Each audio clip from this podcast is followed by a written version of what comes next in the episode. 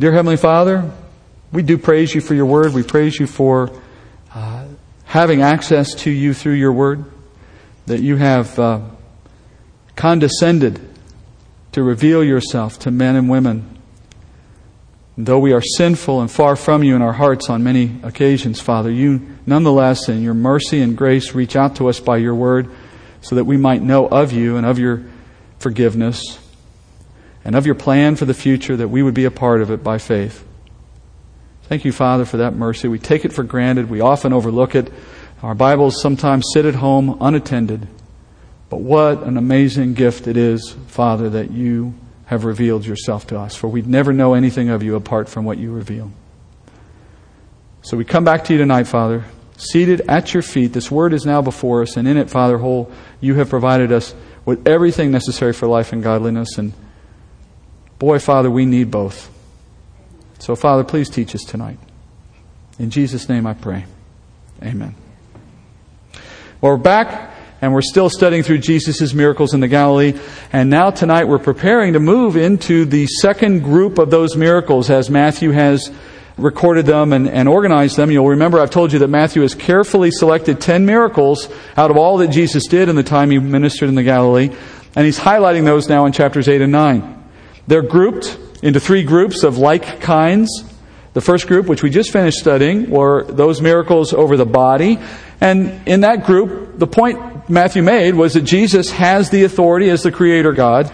He has the authority and the power over the human body, over the condition of our bodies, which means He has the power to grant us eternal life. That's where we left off. Now, the second group of miracles, which we're coming up on now, are miracles over the creation. But before we get into that section, Matthew inserts a moment between the first group and the second group, a moment that takes place between Jesus and some of his disciples. You may remember that when I gave you an outline for chapters 8 and 9 a few weeks back, I told you that Matthew likes to separate his three groups of miracles with these scenes, two scenes in each case. So the first scene that separates groups 1 and 2 is a demonstration of Jesus' authority over his disciples. The second scene that's between groups 2 and 3 will show his authority over the unbelieving world, over even his enemies.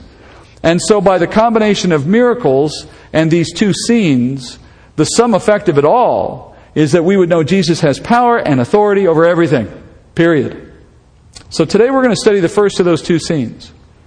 And this is the one in which Jesus explains his authority, or maybe I should say it this way his expectations for his disciples. We'll go in verse 18 now. It says, Now when Jesus saw a crowd around him, he gave orders to depart to the other side of the sea.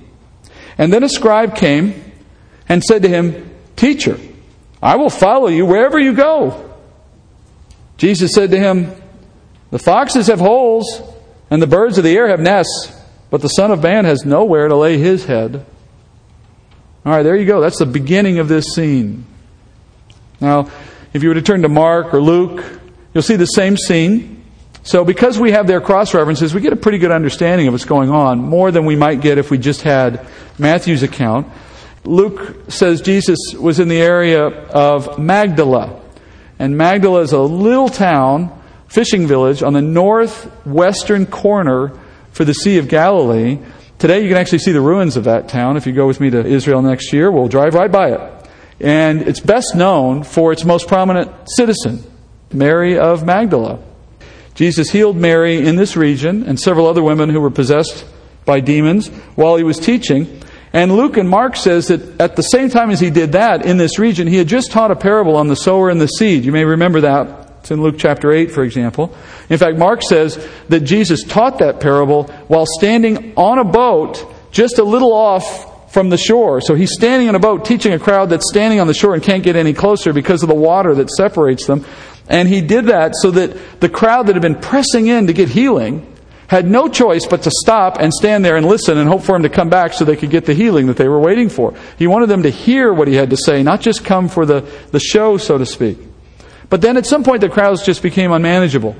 And so Jesus ventures across the Sea of Galilee, across the very northern tip from that moment. He just stays in the boat after he teaches and moves across.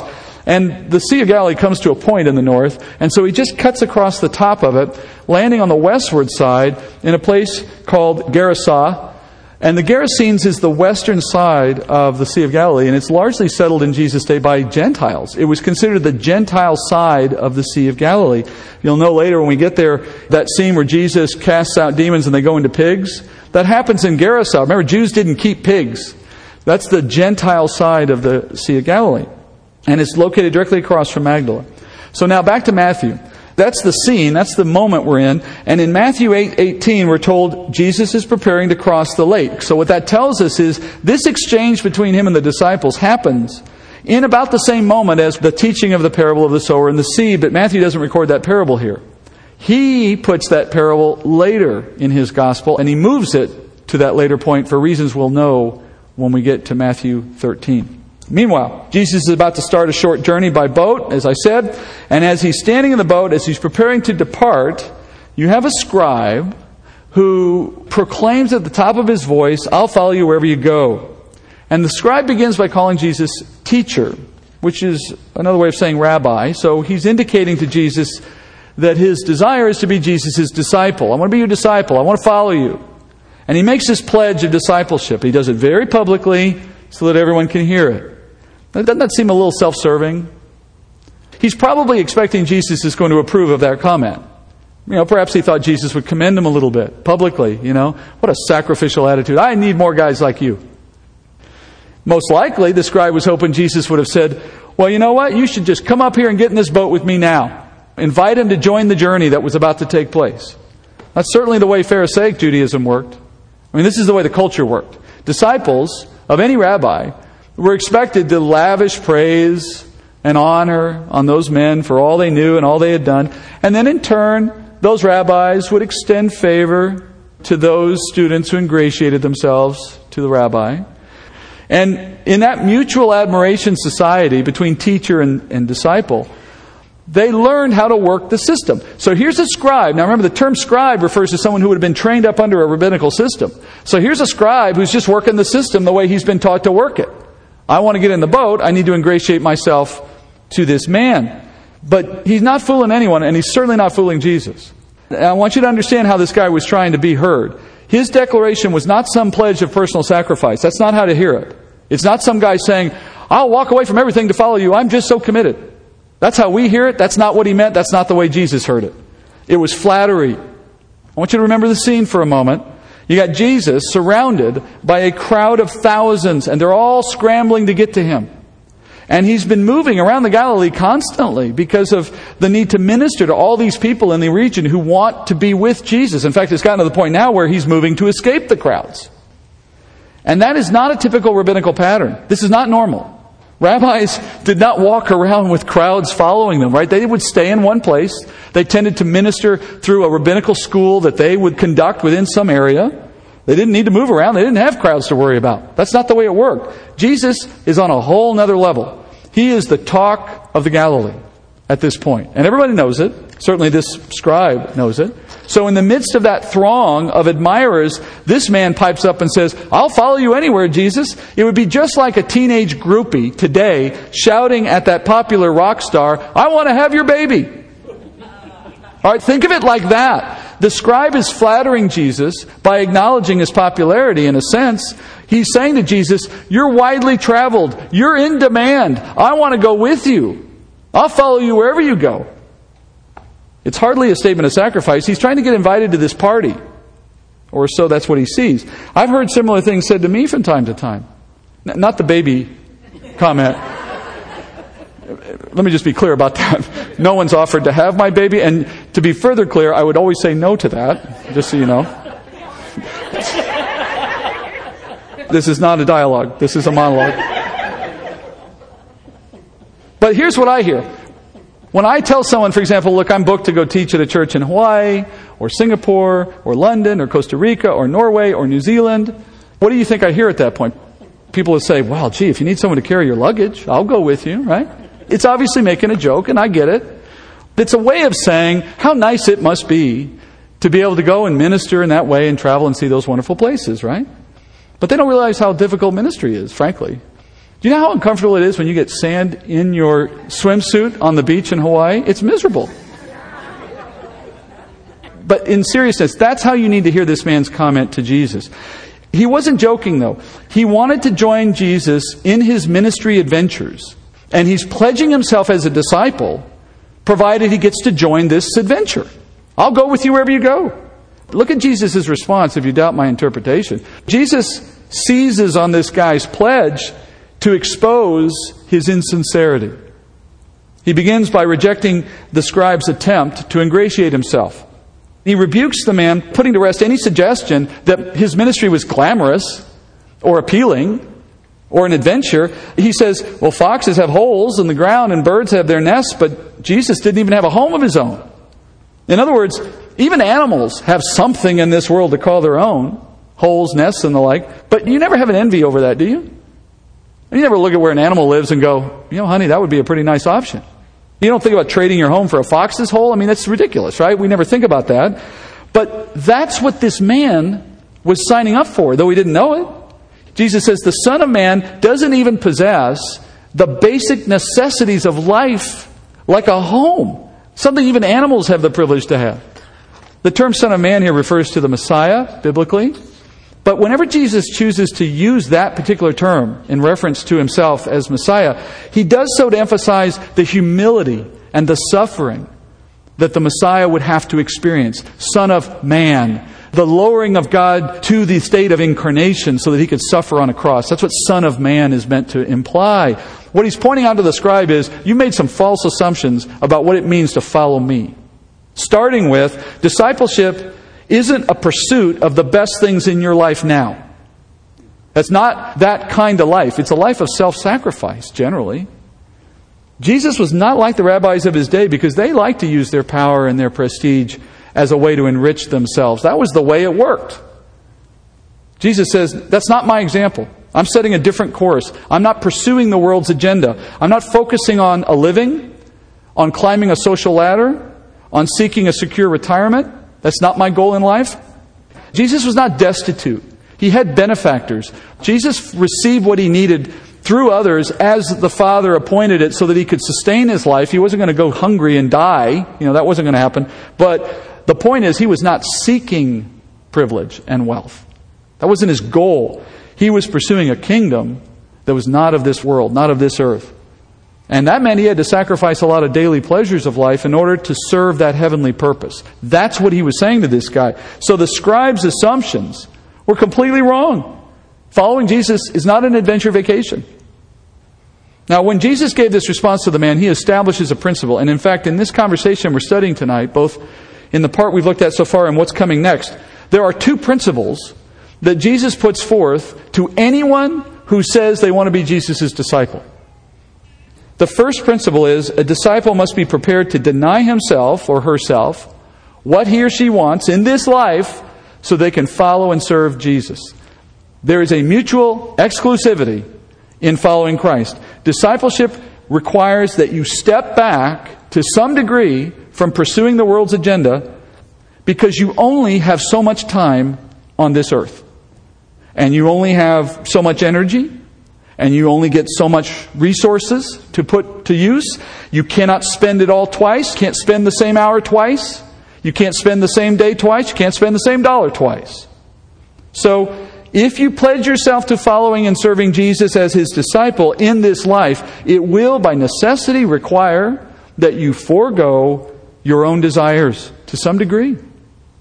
You can't have your cake and eat it too when it comes to discipleship. Now, at this point, I need to emphasize something that may not be clear for everyone in the room.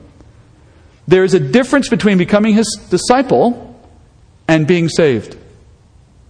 There's a difference between being Jesus' disciple and having saving faith in Jesus. Your faith in Jesus is a gift, the Bible says. You enter into your relationship with Jesus by the work of the Holy Spirit, not by your own work. Your salvation comes by faith alone, in Christ alone, and not by works, so that no man or woman may boast about how they came to Jesus.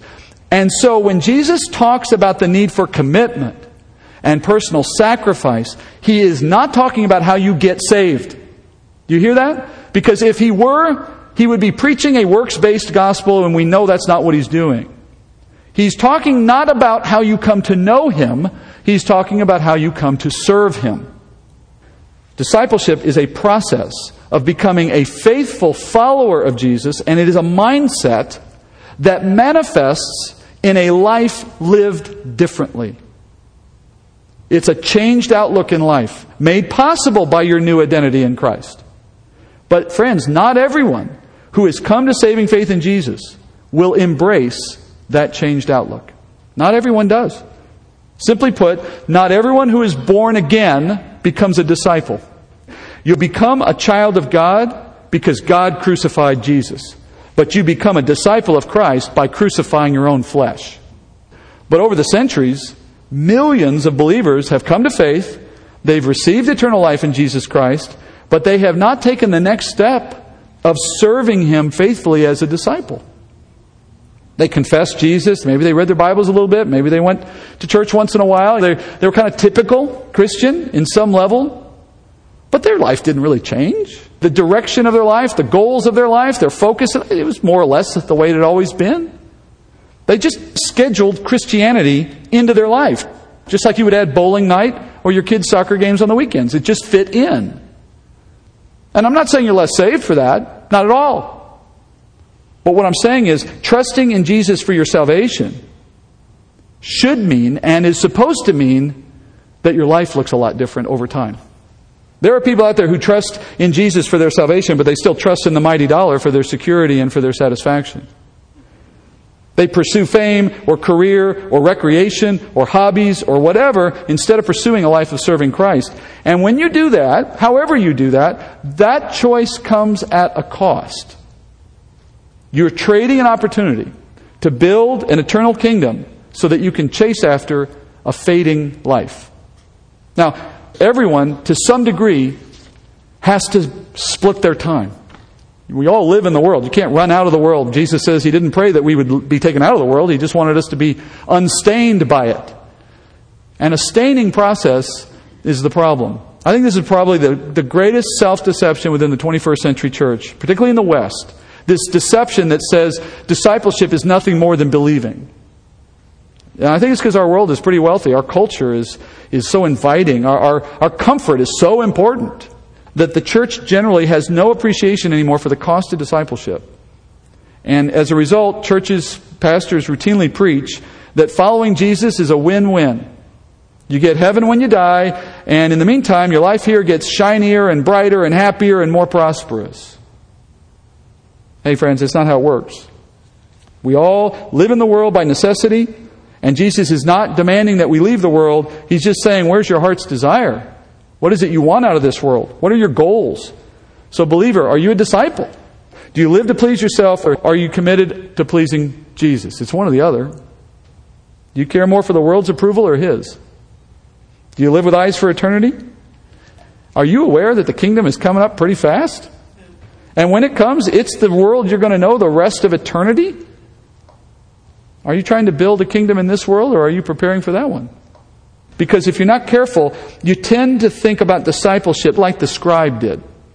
That is, you'll say to yourself, I'll follow Jesus anywhere, but in the back of your mind, you add this caveat. Well, as long as my schedule fits, as long as it can fit in with these other priorities that I have in life, I'll go to church as long as it's sensible, contemporary worship. I can wear shorts and they don't go on too long.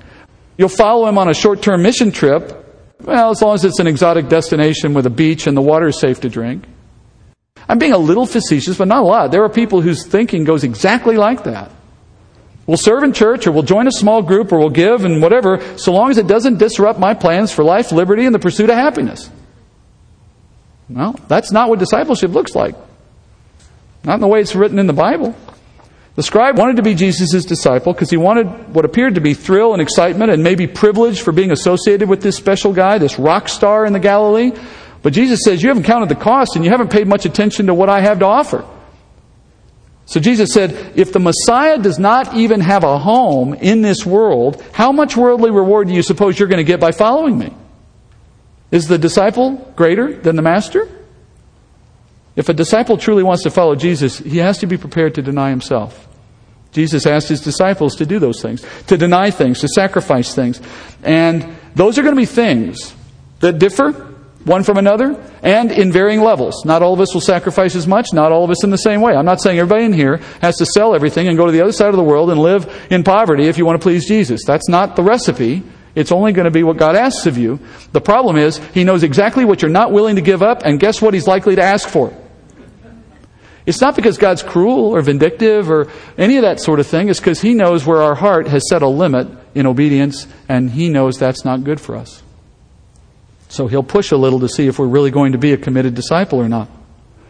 He'll ask things of you that your spouse won't want you to give. Or your parents say they don't want you to give. Or your friends say they can't be around you if that's what you're going to do or be or say or whatever. He wants to know if you're willing to make a sacrifice. It's just that simple. He's going to ask for your time, time you'd rather spend on yourself or your family or your career. He's going to ask for your money, money you'd rather spend on yourself or maybe not at all.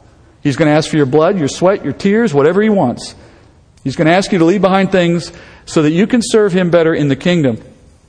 Not every one of us will be poor, but many will. Not all of us are going to be weary, but some will. Not all of us are going to be persecuted, but a few will. It's easy to be a Christian. You just have to believe. Discipleship, that's hard. Not everyone makes it there. So that's your first rule. Discipleship is being willing to deny yourself as God appoints so that you can follow Him. Ready for the second rule? Some are saying, mm, one's enough. Let's look at the second rule, verse 21. Another of the disciples said to him, Lord, permit me first to go and bury my father. But Jesus said to him, Follow me and allow the dead to bury their dead, or their own dead, he says. So as he's departing, again, in the boat, you have a second man, and he offers Jesus an explanation for why he couldn't accompany Jesus across the lake with the rest of the disciples. Now, that first man, the scribe, he had made the mistake of committing to discipleship too quickly without counting the cost. This guy is making the opposite mistake. He's hesitating to make a commitment. And Jesus is asked by this guy, Can I go deal with my family matters before I commit to following you? He says he has to go bury his father. Now, that kind of seems like a reasonable request, right? I mean, come on, who shouldn't be allowed a little time off to go handle this urgent family matter? I mean, what, a few days and he'll be back? It's no big deal. Well, if you think that, then you also think that Jesus' response is pretty harsh and a bit unloving. But it's not as it seems, because this man is working from a particular Jewish point of view. And in Jewish culture, the oldest son in the family was expected to stay there, in the family, working the land, working the business, until dad died. And then he had the responsibility to assume what his father had left behind uh, a share of the inheritance and the running of the family. He would become the new patriarch. And so, in that culture, you didn't leave the home till dad was gone. And so, in this case, it's likely that that event is still many years away for this man. It's not that his father has already died. He's expressing to Jesus this need to fulfill an earthly obligation that he has as a son in this family, and that he can't be expected to run off after Jesus in discipleship because of this prior obligation that is holding him to his family situation. He's telling Jesus, My family responsibilities exempt me from making the lifestyle change that discipleship requires. So once again, Jesus has none of this. He says, quite pointedly, let the dead bury their dead. Now that's euphemism. We know that because if you try to take his statement literally, it makes absolutely no sense. Right? A dead person cannot bury another dead person. That's self-evident. What he means euphemistically is not let the physical dead bury the physical dead. But what he's saying is let the spiritual dead, meaning unbelievers, the unsaved, let them handle their business. You know, Paul says in Ephesians that unbelievers are those who are dead in their trespasses and sins. That's the state of humanity, every human being before they come to faith. So what Jesus is saying is, leave the unbelieving world to them. This world belongs to unbelievers. Friends, that's what the Bible says. This world is not our home. It's passing. We're destined for better things. We're just moving through this place. As I like to say, if you're a believer in Jesus Christ, this world is as bad as life will ever be for you. You're at the bottom right now, which is good news. But if you're an unbeliever until you die, this world is as good as life will ever be. Because as rough as this world is, it's all the unbeliever ever gets to call his own. And so what Jesus is saying to this disciple is, why don't you let the unbelieving world attend to the business of this world? It's their world, it's not ours anyway. And a disciple of Jesus has better things to attend to, that is, to kingdom matters. Your kingdom, my kingdom, it has not arrived yet. And yet we're supposed to live with eyes for it. Our best example in Scripture, in my opinion, of this is Abraham. In the book of Hebrews, in chapter 11, the Hall of Faith, as we call it, the writer of Hebrews calls out Abraham for living with this mindset of not attending to this world, but of only thinking of what's to come. Let me just read a quick passage out of Hebrews 11, and I'll remind you of what's said about this man. In Hebrews 11:8, we're told, "By faith, Abraham, when he was called, obeyed by going out to a place which, notice, which he was to receive for an inheritance, and he went out, not knowing where he was going. By faith, he lived as an alien." In the land of promise, as in a foreign land, dwelling in tents with Isaac and Jacob, following heir, fellow heirs of the same promise. For he was looking for the city which has foundations, whose architect and builder is God. And then a couple verses later, the writer finishes, he says, All these, Abraham, Isaac, and Jacob, all these died in faith without receiving the promises, but having seen them and welcomed them from a distance, and having confessed that they were strangers and exiles on the earth. For those who say such things make it clear that they are seeking a country of their own, and indeed, if they had been thinking of that country from which they went out, they would have had the opportunity to return. But as it is, they desire a better country, that is a heavenly one. And therefore, God is not ashamed to be called their God, for he has prepared a city for them. Here's what that passage says. One of my favorite passages of living in faith. This is what he just said to us about Abraham. He said, Abraham was called by God at a point in his life to go to a place he'd never been before and he was told later, when he got there, that this land he now came to would be his. That it would be his and, a, and his descendants would possess it, and it would become his inheritance from God. A land that he could not have possessed in his lifetime. He wasn't going to walk around and beat all the people that lived there and defeat them all single handedly. He had no way to possess the land. While he was in that land, he lived there, the Bible says, as a nomad, in tents. That was not because he was a nomad. He came out of a city. He was a city dweller. He moved to a place he had never been before and started living a lifestyle he had never known before, but he did it as a testimony, Hebrews says. He was living there knowing that God had promised that land to him, and yet he also knew he wasn't going to get it in his lifetime. So, because he knew he would never receive that land in this earthly life, that it would only be his in a resurrected life to come, he remained a nomad. He never went into a city and he never accepted any gifts from the land because he wanted everyone to understand he knew better than to think he could get his gift now. He was willing to live his whole life to death as a nomad, as a testimony that this will be mine one day and in the resurrection I'll get it, but I don't get it till then. For now, I'm content to just wait and let you guys have it for the little bit of time you get it because I'm going to get it for a long time to come. That's the testimony of a man of faith.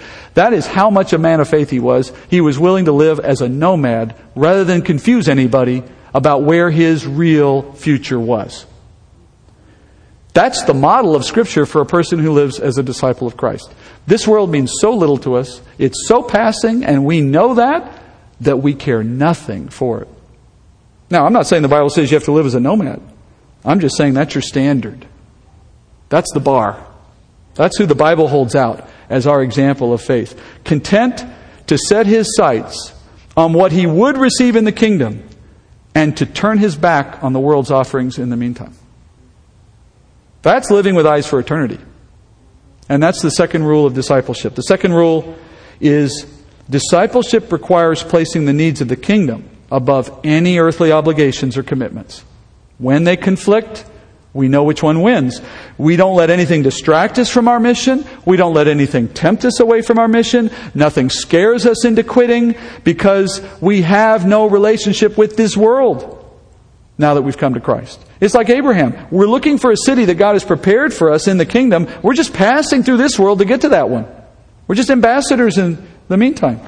So any earthly obligation we have takes a back seat to any call Jesus puts on our life in discipleship. Those are the two rules of discipleship, and they work really well together. They keep you focused and obedient. Rule one warns us not to let our own desires get in the way of obedience, and rule number two reminds us to keep our eyes on eternity so nothing in this world gets in our way either. And those two things are really the whole problem. What's inside you and what's in this world. The two ways the enemy can pull you off track. Jesus sums it up elsewhere in the gospel as take up your cross and follow him. Self sacrifice, put your needs secondary to his. Doing so has its own rewards. In Matthew 16, we'll get there later, of course, but in Matthew 16, 24, Jesus said to his disciples, If anyone wishes to come after me, he must deny himself and take up his cross and follow me. For whoever wishes to save his life will lose it, but whoever loses his life for my sake will find it. Now, that's not a statement of how you get saved, that's a statement of how you become a disciple. And then he goes on, For what will it profit a man if he gains the whole world and forfeits his soul? Or what will a man give in exchange for his soul? For the Son of Man is going to come in the glory of his Father with his angels and will then repay every man according to his deeds. Here again, that's a reference to his judgment of the believer. When Jesus comes to the earth to set up his kingdom, we'll be there with him. We'll be joining him in that return. We'll be setting up the kingdom with him. We'll be entering with him to enjoy the glory of it. And he says, when that day comes, the Lord, having received his inheritance from the Father, will share it with us, repaying us according to our deeds, referring to the service we did in faith as his disciples. So, discipleship means following Jesus faithfully so that we can please him by our service, and in pleasing him, he promises to reward us, which in the end will make all this self sacrifice well worth it. Remember the statement Jesus said to his disciples? In Matthew 25, 23, when the parable of the master and the servants, the master comes back after being gone for a while and having left his servants to work in his absence, he comes back and finds them having served him well in his absence. And what's that phrase he says to the ones who do well for him? Don't you all know this by heart? You should, because it's what you want to hear. Well done, good and faithful servant or slave. You were faithful with a few things. I will put you in charge of many things. Enter into the joy of your master. Friends, that's what we all want to hear when we see Jesus. And it starts with setting aside our personal desires in place of His, and it continues in a setting aside of a love for the world.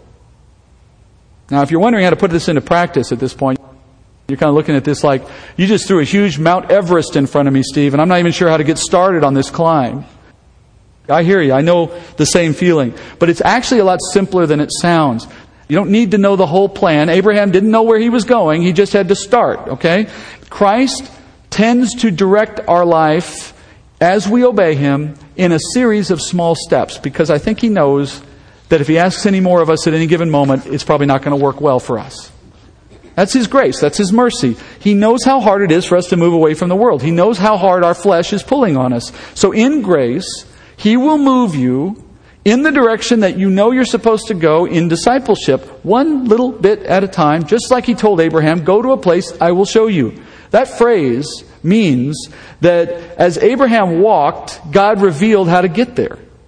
I don't know how it went, but I'm pretty sure he didn't know where he was going more than a day or two in advance. Someone once said, God can't steer a stationary object. And I think there's some truth in that when it comes to this topic. We need to be in motion to some extent. We need to be inclined to move and inclined to obey so that He can steer us. And so the first step of discipleship, if you feel like you got a mountain ahead of you of change that you're not sure how to go after because you feel the conviction to do better, but you're not sure where to go, let me just suggest to you that the very first step you need to take is obvious and clear to you right now. I am convinced that God has already spoken to you. It's that thing you're kind of dragging your feet on. It's the obvious thing you've been wrestling with. It's something you need to start or stop or give up or give away or change or you know it. And you can tell me what it is right now if I ask what it is. And it's the one thing you won't do. Why? Because he knows it. It's like somebody who says, I'll give away everything except that thing. Jesus says, I want that thing. Because it's the one thing you care about. The one thing standing in your way. So you don't need to know the whole path. You've already got step one, I'm pretty sure, right in front of you. You just need to say yes to the thing he's asking you to say yes to. And as you do that, wait till the next step shows up. You'll be amazed where he's going to take you. You'd be amazed what he can do with a life of yeses. You know, just start. You know, you don't have to know the plan. Just start. Maybe the cost seems too high right now. Maybe you're stopped where you are, if you are stopped, because it's something big. Maybe it's a job change. Maybe it's a life change. Maybe it is a big thing because it's the big thing in your way. I don't know. Maybe you're too invested in the priorities of this world. Maybe you're too caught up in yourself. I mean, we all have that to some extent. I don't know what it is. He does. I'm just telling you what his expectations are. Let the dead bury their dead. And don't get excited about some life of glamour if you're going to follow Jesus. Be prepared for that glamour in the kingdom. Will you be his disciple? Will you pass this test? Friends, if you come to church and you listen to the Bible and that's the extent of it, I'm failing you. And I think it'd be much better if we got the message out of the scriptures today and pass the test he's put in front of you. Say yes or no to whatever it is he wants you to do, and then look at what he does with that obedience. I think you'll be amazed at what can come from it. Let's go to prayer. Dear Father, I have no idea what's on the hearts of those who've heard the message tonight, Father, but I can tell you what's on mine. Thank you, Father, for the grace you've shown me over my years of, of following you to patiently wait for me to say yes or no and the things that I have been stubbornly refusing to do. And thank you, Father, for your continued mercy and grace in the meantime. And Father, I know that there are others in the room who probably feel the same way. We lift up our common voice of praise to you now, Father, that you would lead us to repentance by your kindness. We also thank you, Father, that you are long suffering and that you wait and wait and wait. And then, Father, as we do hopefully obey in some day, we thank you, Father, for the way that you move us forward with no sense of regret, no guilt, no condemnation that all that waiting is just in the past and that we can continue to serve you moving forward. Thank you, Father, for all of that mercy. And then, Father, for those in the room who are still sitting somewhere waiting to take that first step, still reluctant, still caught up in the world or in something else, fearful, troubled, tempted, torn, Father, as you've done for me and so many others, I pray, Father, you would just whisper to their hearts that there's something better ahead. The place you will show them is far better than the place they're coming from. And if they would just take that step that you've asked them to take, whatever it is, trusting you with the outcome, they'll be encouraged. They'll be amazed. They'll see what the, what the fuss was all about, why discipleship mattered. And then in an eternity to come, Father, they'll be thankful. That's all of us on some days, Father. I pray that whatever day we're in, whether it's a day of, of walking with you and thankful for your patience or a day of, of standing and wondering whether to obey, I, I pray, Father, you just speak into our hearts today with a calm and, and quiet voice, something that will tell us that we're loved and assure us that you know what we need to do. Help us obey, Father. We pray this in Jesus' name. Amen.